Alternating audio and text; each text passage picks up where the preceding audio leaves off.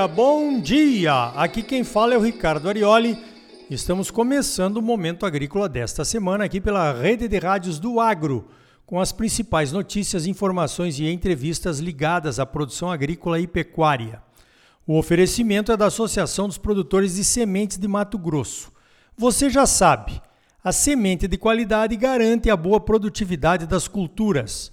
A Prosmate trabalha, junto com seus associados, para garantir a qualidade das sementes que os produtores exigem e merecem. E a garantia da Aprosmate avança.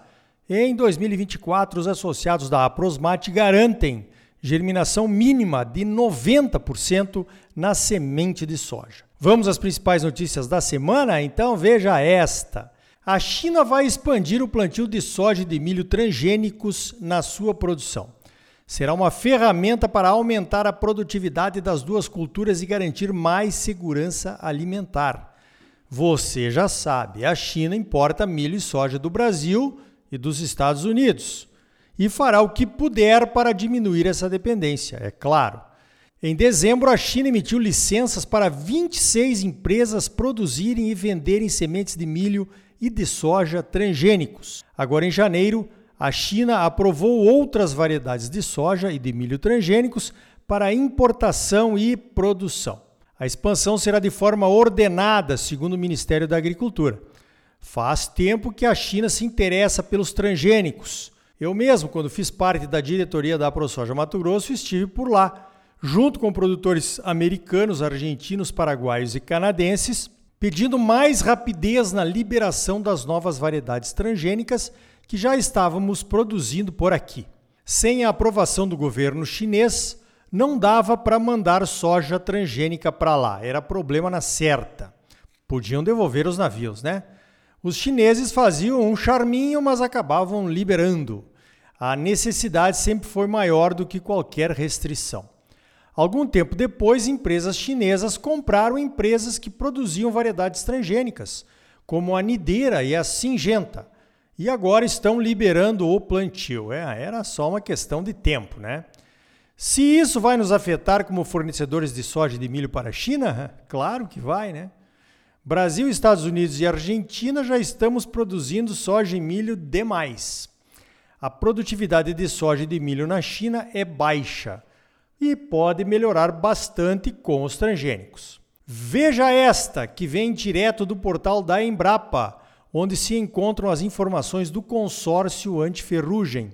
No mês de janeiro foram comunicadas 51 ocorrências de ferrugem asiática no Rio Grande do Sul. 96% dessas ocorrências foram em plantas antes do estádio R5, que é o estádio de enchimento de grãos. Nos outros estados brasileiros produtores de soja, as ocorrências aconteceram em R5. Isso mostra que a ferrugem no Rio Grande do Sul chegou mais cedo. A pesquisadora Cláudia Godoy analisa que o atraso da semeadura da soja nos estados do Sul pode fazer a ferrugem aparecer em estádios de desenvolvimento mais cedo. O que atrapalha também é o tempo maior entre o início e o final do plantio, que significa lavouras em diferentes estádios de desenvolvimento. Nas lavouras semeadas mais tarde, a ferrugem pode aparecer mais cedo. Tem que ficar de olho. A Embrapa também está recomendando um cuidado especial na escolha dos fungicidas. Os fungicidas mais usados para o controle da ferrugem se dividem em três grupos: os triazóis, as estrobilurinas e as carboxamidas. A ferrugem tem o poder de desenvolver resistência a esses fungicidas, pois consegue produzir várias gerações de esporos durante uma safra de soja.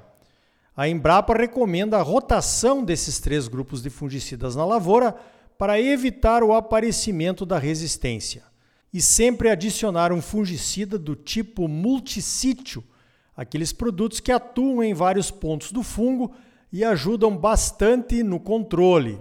Também é importante observar o intervalo de 14 dias entre as aplicações. O consórcio antiferrugem publica todos os anos trabalhos sobre a eficiência dos fungicidas que estão no mercado.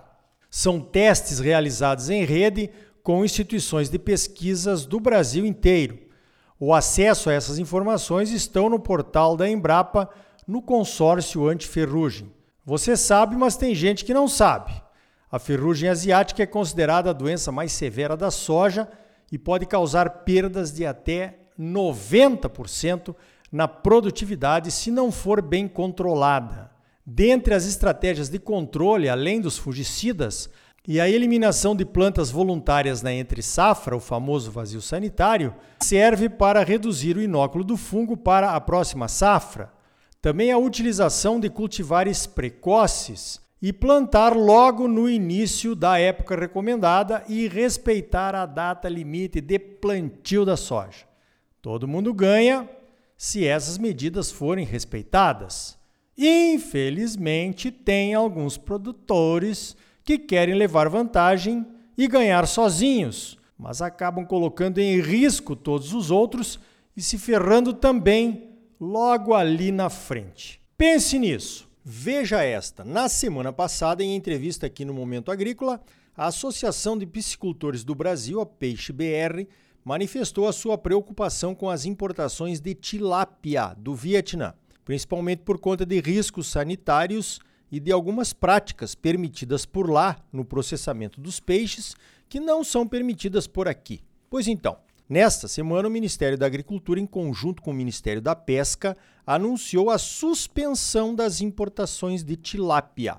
Parabéns a Peixe BR pela conquista. Tá aí um exemplo de um bom trabalho de uma associação. No diálogo, sem brigas, apresentando razões técnicas, criou boa vontade e conseguiu defender os interesses da classe. A produção brasileira de tilápia está em crescimento. O Brasil tem um potencial enorme de crescimento da nossa piscicultura. Este é um setor em que estamos destinados a liderar também. Temos que proteger da concorrência predatória enquanto jovem, para que tenha possibilidade de concorrer e disputar mercado em condições de igualdade quando amadurecer. Veja esta: na semana passada, falamos aqui a respeito da queda do rebanho de gado de corte nos Estados Unidos que atingiu o menor número de cabeças dos últimos 70 anos. Nesta semana, a Agência Canadense de Inspeção Alimentar autorizou mais alguns frigoríficos brasileiros a exportar carne para lá. Importante observar que essa autorização reconhece o Brasil como área livre de febre aftosa sem vacinação.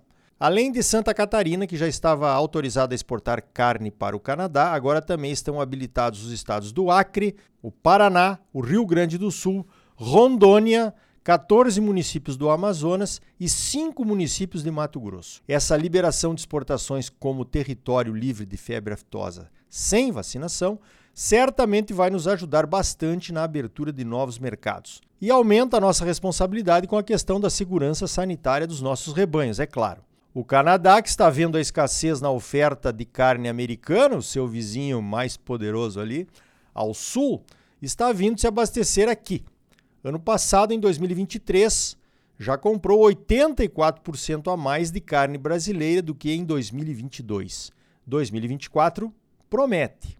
Falando em carne bovina, o mercado do boi gordo parece mais estável nesse início de ano. Final de mês, carnaval e pastagens em boas condições para manter o gado por mais tempo, reduzindo a oferta para os frigoríficos quando os preços não são atrativos para os produtores, são as explicações para essa estabilidade. Os pecuaristas também tiveram uma melhora nas relações de troca, que é o valor recebido pela roupa do boi gordo e o preço de alguns itens usados na alimentação do rebanho.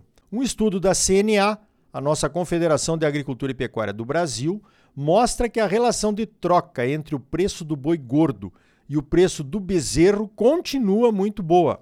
Em janeiro, a venda de um boi gordo de 18 arrobas permitiu a compra de 2,35 bezerros. Essa relação de troca entre boi gordo e bezerro, também conhecida como reposição, é uma das formas como os pecuaristas monitoram a saúde da atividade.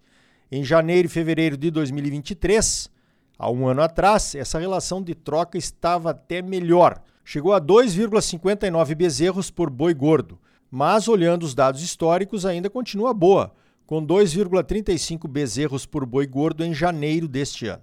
Ainda falando sobre pecuária, a Embrapa mostra que aqueles protocolos para certificação de carne carbono neutro e de carne de baixo carbono, lembra deles? Podem diminuir em até 15% as emissões de metano do rebanho. Só para lembrar, a carne carbono neutro é aquela produzida na integração da pecuária com a floresta, geralmente eucalipto, plantado em faixas ao longo das pastagens. E a carne de baixo carbono é aquela que vem da integração com a produção de grãos. A integração lavoura-pecuária. Muito bom! Precisamos desse tipo de estudo para consolidar cientificamente a produção sustentável de carne nos sistemas integrados de produção aqui no Brasil. A adoção dos sistemas integrados de produção está crescendo no Brasil a cada ano. A pesquisa da Embrapa também mostrou que os animais produzidos nesses sistemas integrados tiveram um ganho de peso 5% maior do que no sistema tradicional. Então tá aí, no próximo bloco mais notícias comentadas para você. Vamos falar da sustentável leveza da nossa produção de energia e de números que você tem que conhecer para entender um pouco mais sobre emissões de gás de efeito estufa no mundo e aqui no Brasil. E ainda hoje, conheça a Hungria, onde estivemos nessa semana num congresso mostrando a sustentabilidade da nossa produção agropecuária a convite do Clube do Milho de lá. Parece que o pessoal gostou da palestra. Recebemos o título de membro honorário do Clube do Milho da Hungria. Ah, quanta honra! Muito obrigado, meus amigos húngaros. E também os números do relatório do IMEA sobre a produção de soja em Mato Grosso.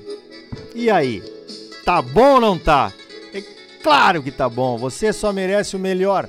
Então não saia daí, voltamos em seguida com mais momento agrícola para você, num oferecimento da Associação dos Produtores de Sementes de Mato Grosso. A Prosmate trabalha junto com seus associados para garantir a qualidade das sementes que os produtores exigem e merecem. Em 2024, garantia mínima de 90% de germinação de soja pelos associados da Aprosmate. Voltamos já com mais momento agrícola para você.